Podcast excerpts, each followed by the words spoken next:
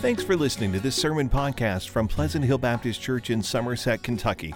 Please make sure to visit us online at p h b c somerset dot com.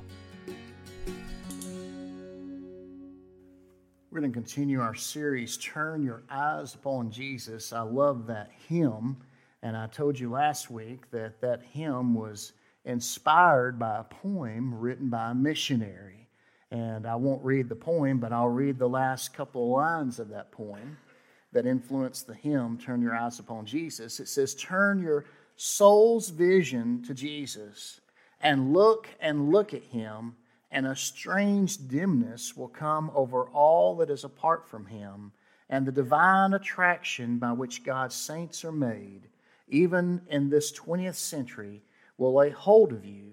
For he is worthy to have all there is to be had in the heart that he has died to win. That's over a hundred-year-old hymn, and what an amazing inspiration from that poem, that he is worthy to have all there is to be had in the heart that he has died to win. I love that. And uh, that inspired the hymn, Turn Your Eyes Upon Jesus. Today in this series, I want to talk about the secret to a life of hope. The secret to a life of hope. And as I was thinking about that this week, there's a lot of different directions I could go, but I sometimes music speaks to me. I know music speaks to you. Um, I love that uh, hymn. I caught that. I raised my Ebenezer uh, when we sang that third song a while ago. I almost went, woohoo! We talked about that Wednesday night. If you were here Wednesday night, you know what I'm talking about. You raise your Ebenezer. It's a story in the Old Testament where they made a... a Uh, raised a stone called Ebenezer that says, God has brought me thus far. So when you sing these old hymns and you know what the biblical references are, you can get the point and you can have the picture in your mind of what it's saying. But there was a song that stood out to me this week, an old Phillips Craig and uh, Dean uh, song called Nothing to Prove. And it tells a story. It says, you taught me how to ride a bike, tie my shoes and fly a plane, how to swim and how to fish, to see a star and make a wish. Said it's okay to make mistakes, just don't get stuck in yesterday. Forgive, forget, and move ahead, because life is what you're living in. Now you're gone, and all I have are memories I hold dear. But if I'm quiet, I hear your voice still ringing in my ears. And the chorus says, "Say live, li- saying live with no excuses, love with no regrets, laugh a lot, and leave this life with nothing left unsaid. Make this world a better place, don't be afraid to cry. When it's finally time to say goodbye, there's nothing to prove, nothing to lose, nothing to hide." And I love that chorus, because when you think about it, when someone is living a life of hope, there's nothing to prove, there's nothing to lose, and there's nothing to hide. What a way to live. I want to talk about that secret to a life of hope. And it begins when you and I look to the Lord. I had an opportunity to do a funeral earlier this week, and uh, a scripture that came to mind was Psalm one twenty-one, verse one and two. It says, I lift my eyes toward the mountains. Where will my help come from? My help comes from the Lord, the maker of heaven and earth. I got a vivid reminder of that last weekend, being at the youth conference uh, with a youth group in Gatlinburg and seeing all those big old mountains, and reminded of, hey, you know, we look to God for our help. Uh, we know where our help comes from. It comes from the one who made the mountain, who made the heavens, who made the earth. His name is the Lord Jesus Christ. And you and I need to be reminded that we need to look to the Lord for our help and for our strength. Tonight, uh, today I want to look at, for a moment, Matthew chapter six. I want to go to the words of Jesus before we get to our main text. I was thinking about what Jesus taught Uh, in Matthew six, in his Sermon on the Mount. He says, don't store up for yourselves treasures on earth, where moth and rust destroy, and where thieves break in and steal. But store up for yourselves treasures in heaven, where neither moth nor rust destroys, and where thieves don't break in and steal. Now, we're talking about the secret to a life of hope. And I want to boil it down to this. The difference between people who have hope and those that don't, it's where their heart is, it's what they're living for. There's a lot of people in this world that are living just for this world. the things you can see, the things money can buy, the things that, as Danny said, can be replaced. But those of us that know the Lord Jesus Christ, we have a, a hope uh, that is unseen, but a joy that is unspeakable and full of glory. And you and I are not living uh, for this world. We're living in this world for the world to come. And so uh, Jesus says, don't store up for yourselves treasures on earth, but store up for yourselves treasures in heaven. What I'd like to ask you this morning is, what are you living for? Are you living for earthly treasures or heavenly treasures? Now, Jesus goes under the hood and kind of looks at what really makes this thing tick and what makes this work in our lives.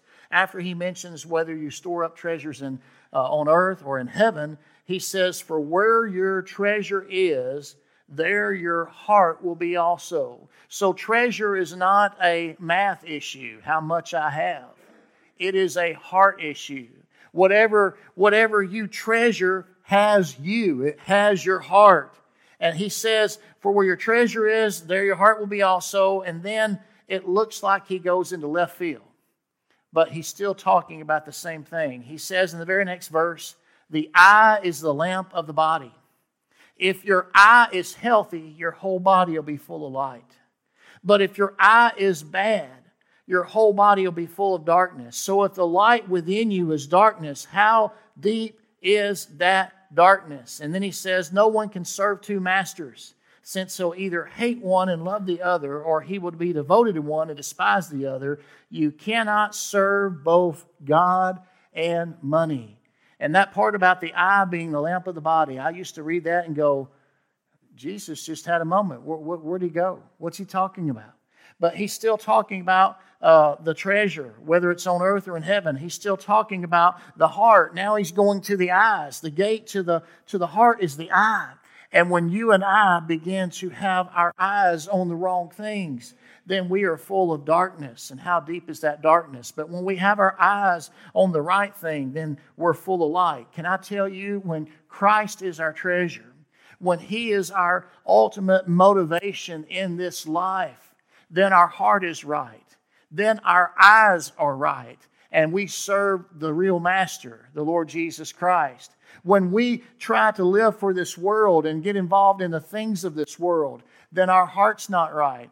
Our eyes are not right, and we have darkness in our lives, and we cannot have one foot with God and one foot with the world. It doesn't work that way. So what are you living for? No wonder David in the Psalms said in Psalm one nineteen, verse thirty-seven, turn my eyes from looking at what is worthless and give me life in your ways. That really boils it down, don't it?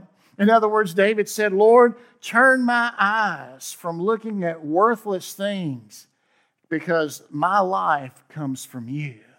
And that's what it comes down to, our heart and our eyes. Who has our attention? Who has our affection?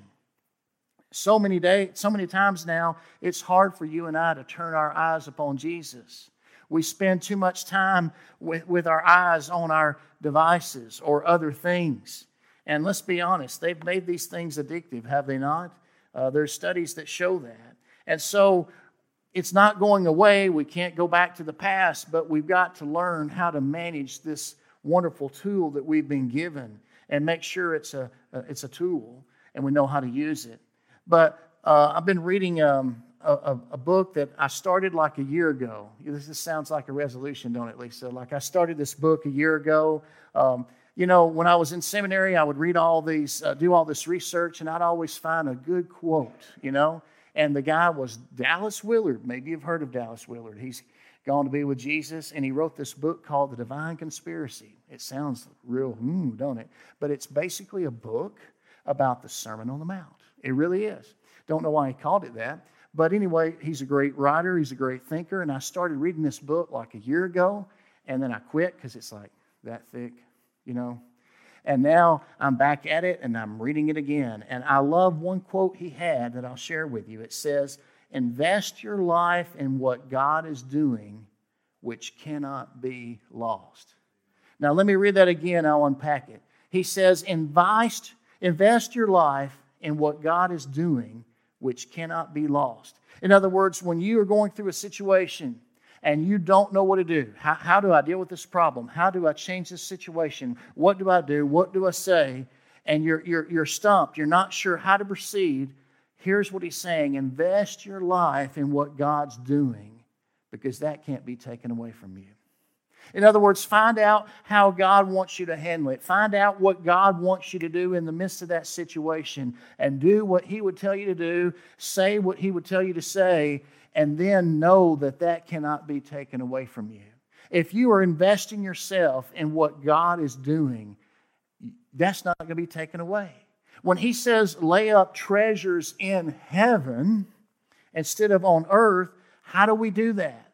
We've got to invest ourselves in knowing God, loving God, following the Lord, serving the Lord. And when we invest our lives in Him, that cannot and will not be taken away. Only the things done for Jesus Christ will last. Think about on Judgment Day when everything passes through the fire. You know, the wood, hay, and stubble, it's all going to burn. There's going to be nothing there. But the gold and the silver and the precious stones, in other words, our good works that we did because God was at work in our life, they will pass that test of fire. They'll be purified, and He'll get all the praise. And we'll be vindicated because what we gave to God and what we did depending on Him, it will last. So if you want to lay up treasures in heaven and not on earth, start investing your life in what God is doing, which cannot be lost. Well, I want you to turn to Second Corinthians three, because this is actually where I was going today, and I really wanted to point it out to you.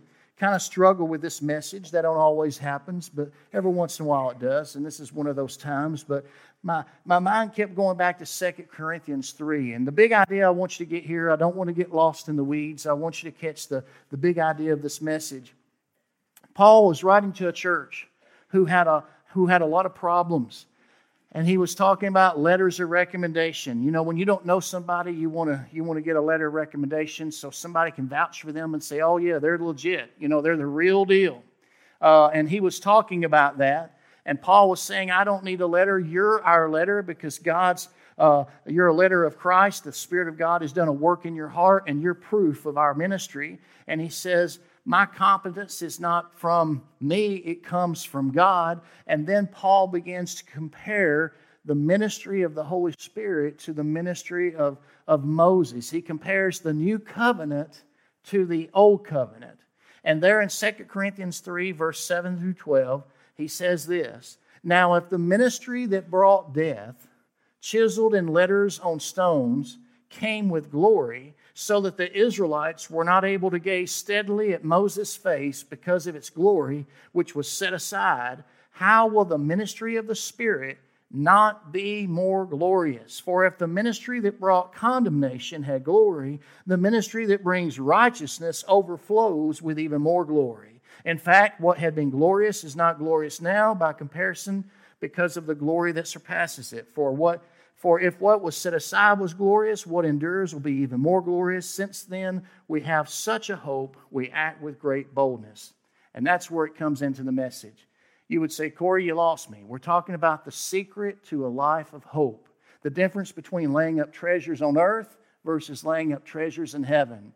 And we got to understand this part right here in Second Corinthians three, because Paul contrasts the difference between the old covenant and the new covenant, and he makes a big, bold statement and says, now we have such a hope, and we can act with great boldness. Well, wait a minute, Paul. How did you get that hope? And how can you be so bold about it? Well, that's what I want you to understand, the difference between the old and the new covenant. The old covenant is when God gave Moses and the Israelites His law, Uh, his commandments that were written on tablets of stone. And guess what? They were broke by the time Moses got down to the bottom of the mountain, right? He got down to the bottom of the mountain, and they were doing anything and everything but that, and in his frustration, he just threw them down and they broke. Very symbolic. That you and I, try as we might, we try to conform to the standards of God, and we're going to be disappointed. And we're going to disappoint Him. And thus there was a need for a new covenant. The old covenant Not only were the, the, the laws written on stone, but they brought condemnation. Think about it. You know, if you approach a piece of property and it says, you know, danger, no trespassing, all the law can do is warn you, but it can't help you. Because the minute you break that law, that law is not going to help you. It's going to hurt you. That law is going to say, you should have listened. You broke the law. You're guilty. And so it only brings condemnation. And yet, Paul said, when the law was given on these tablets of stone, it brought condemnation because it showed the problem, but it didn't give a solution. And yet it came with great glory. I mean, think about it. Moses on the mountaintop with God, and then when he came down, his face was glowing, and everybody knew that Moses had met with God. And yet, here he says, the new covenant is written on our hearts. When we read the rest of the Bible, we know that God made a new covenant, and it is now written on our hearts. Matter of fact, he says that the law is now written on our hearts. The same thing he would have wrote on tablets of stone, now he writes on our hearts. You know, that's why Romans says the word is near you. It's in your heart. You believe in your heart, you confess with your mouth, and you are saved.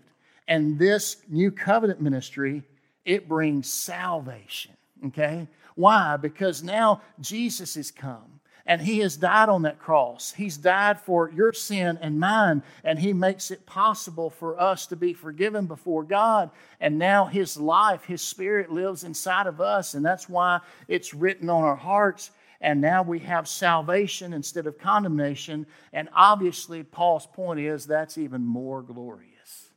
It's even more glorious. And that's what I want you to see. So what is the secret to a life of hope? Knowing the difference between those two ways in life. And what I want you to realize today is this. We become what we behold. We become what we behold. Look, if you will, in Second Corinthians three, verse thirteen. He says, we are not like Moses, who used to put a veil over his face to prevent the Israelites from gazing steadily until the end of the glory of what was being set aside. But their minds were hardened. Here's what I think Paul is trying to say in between the lines. Moses, being a wonderful man of God, he was he was humble. He, he, he loved the Lord. He spoke to the Lord face to face like a friend, the Bible says. And whenever he went into the tent of meeting, the tabernacle, the, the cloud that represented God's manifest presence would come over the tent of meeting. And so whenever Moses met with God, the people would look and see him going to the tabernacle, the temple of that time that God showed Moses what to build and how to build, and that was supposed to be the symbol of his presence with his people. Moses would go to that tabernacle, and whenever he did, the, the, same, the same cloud that guided the people of God by day went over that tabernacle. And so God was visually demonstrating to his people, I'm meeting with Moses. And they knew that Moses was a man of God. They knew that he loved God. They knew he had a relationship with God, and they looked at how close he was to God. And yet Moses, I think, became conscious of something. Whenever he left the presence of God, he would literally glow. He had a glow about him. And people would go, wow, there is something different about you. But then he noticed that as time passed from being with God, the glory began to fade. And he didn't want to see people, he didn't want people to notice the glory fading. So what did he do? He wore a veil over his face. And he would wear that veil until it was time to go back in and meet with the Lord, and then he would take the veil off, and he would get the glory shining again. And then he would leave God's presence, and he would put that veil back on, so you couldn't see the glory fade. And Paul is saying, I want you to see, I want you to see something. Our bodies are the temple now of the Holy Spirit, and the Holy Spirit comes to live inside of us. And we're not like Moses. We don't need a veil to kind of protect people from seeing the glory fading, because the glory doesn't fade. The glory gets stronger and stronger and stronger, but it's dependent on one thing. It's dependent on your and my daily walk with Jesus. We got to stay close to Him. We got to stay in step with His Spirit and fully lean in on Him and depend on Him moment by moment, day by day. And so he says, we're not like Moses that used to put this veil over his face to prevent the Israelites from realizing the glory was fading. It says their minds were hardened. And then he says this in verse fourteen, for to this day, at the reading of the old covenant, the same veil remains. It is not lifted because it is set aside only in Christ. And yet still today, whenever Moses is read, a veil lies over their hearts. Paul is kind of walking this analogy along.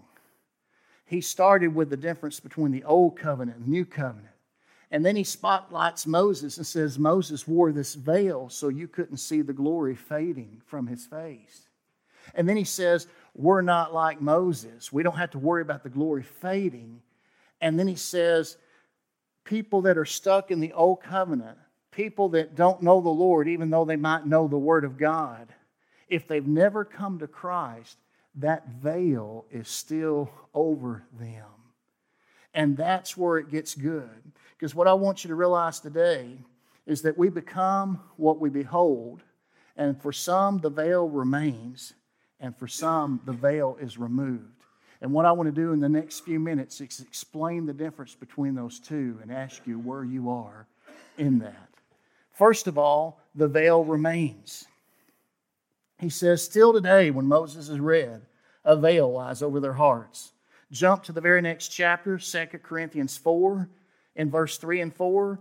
Paul says, if our gospel is veiled, it is veiled to those who are perishing. In their case, the god of this age, which is the devil, has blinded the minds of the unbelievers to keep them from seeing the light of the gospel of the glory of Christ, who is the image of God.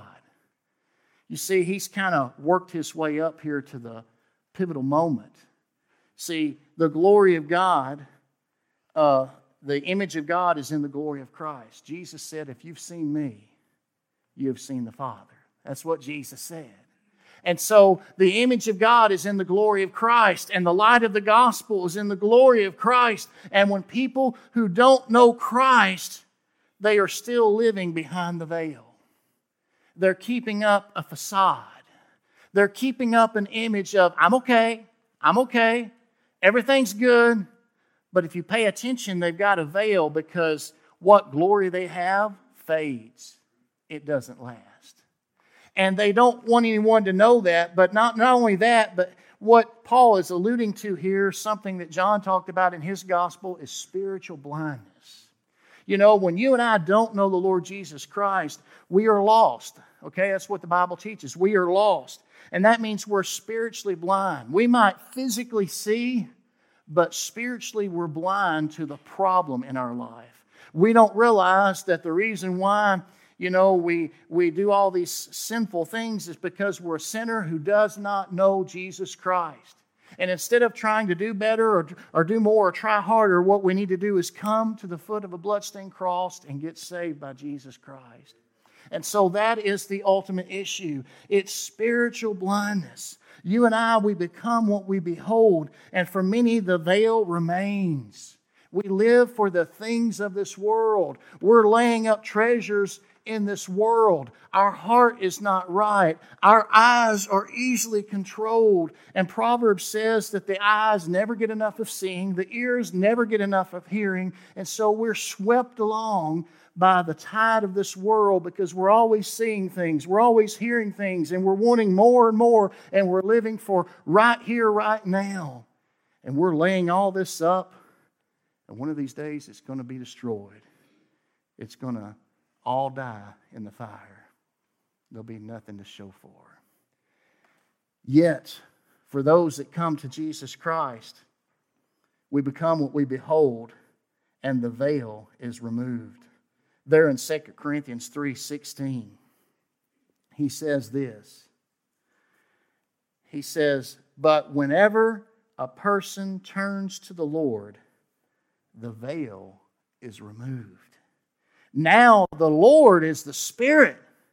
And where the Spirit of the Lord is, there is freedom. And we all, with unveiled faces, are looking as in a mirror at the glory of the Lord, and we're being transformed into the same image from glory to glory, and this is from the Lord who is the Spirit.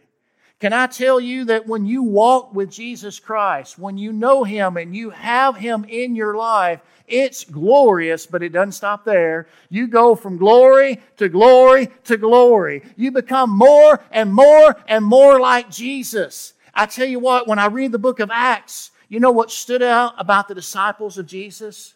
They said that even though these men were unlearned and uneducated, they took note that these men had been with Jesus.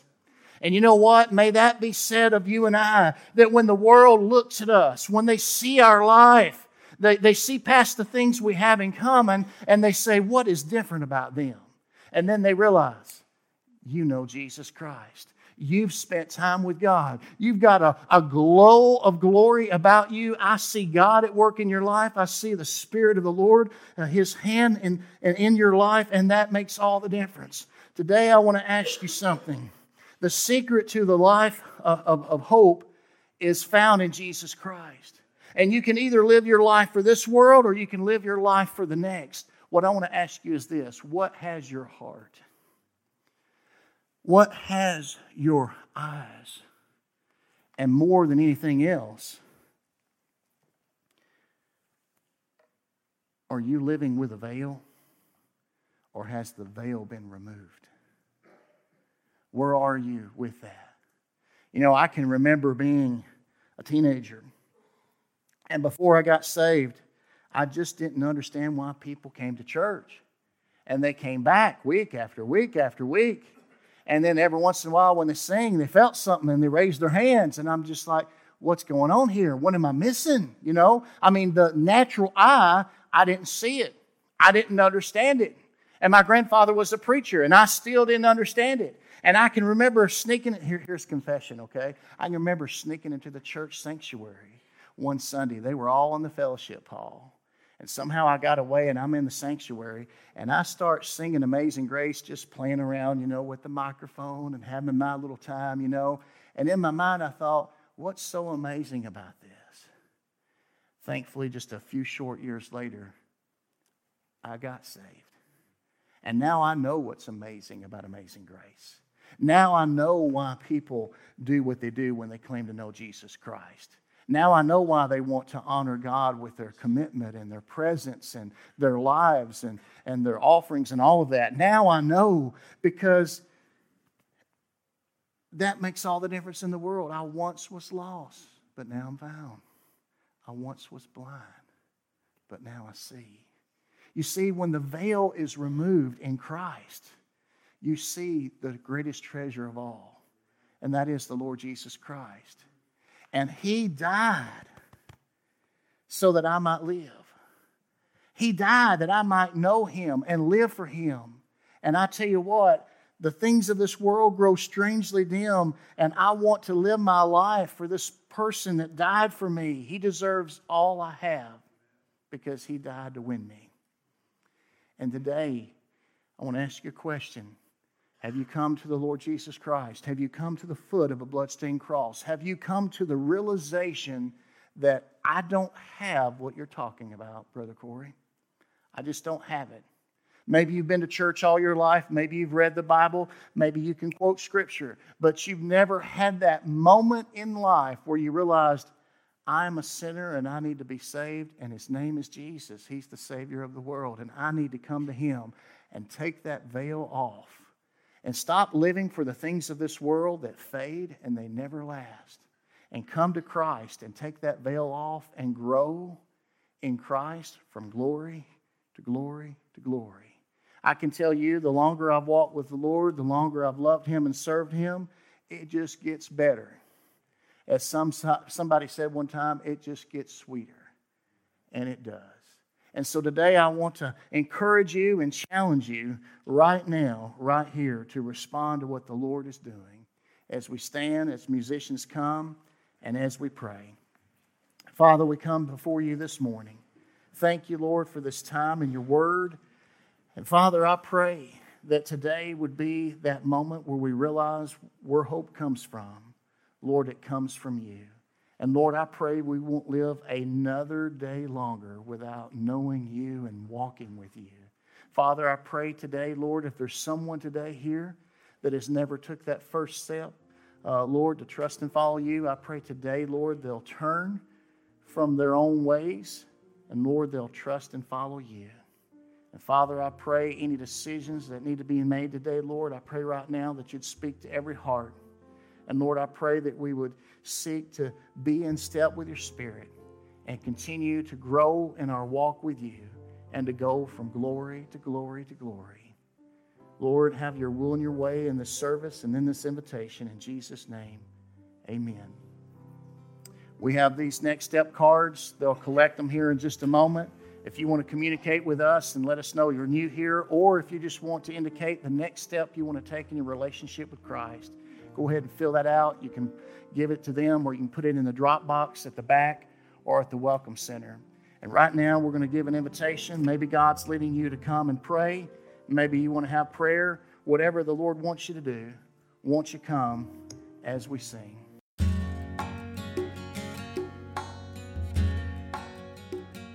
Thanks for listening to this sermon podcast from Pleasant Hill Baptist Church. To learn more about the church, find out meeting times, or learn how to contact the pastor, please visit p h b c somerset dot com.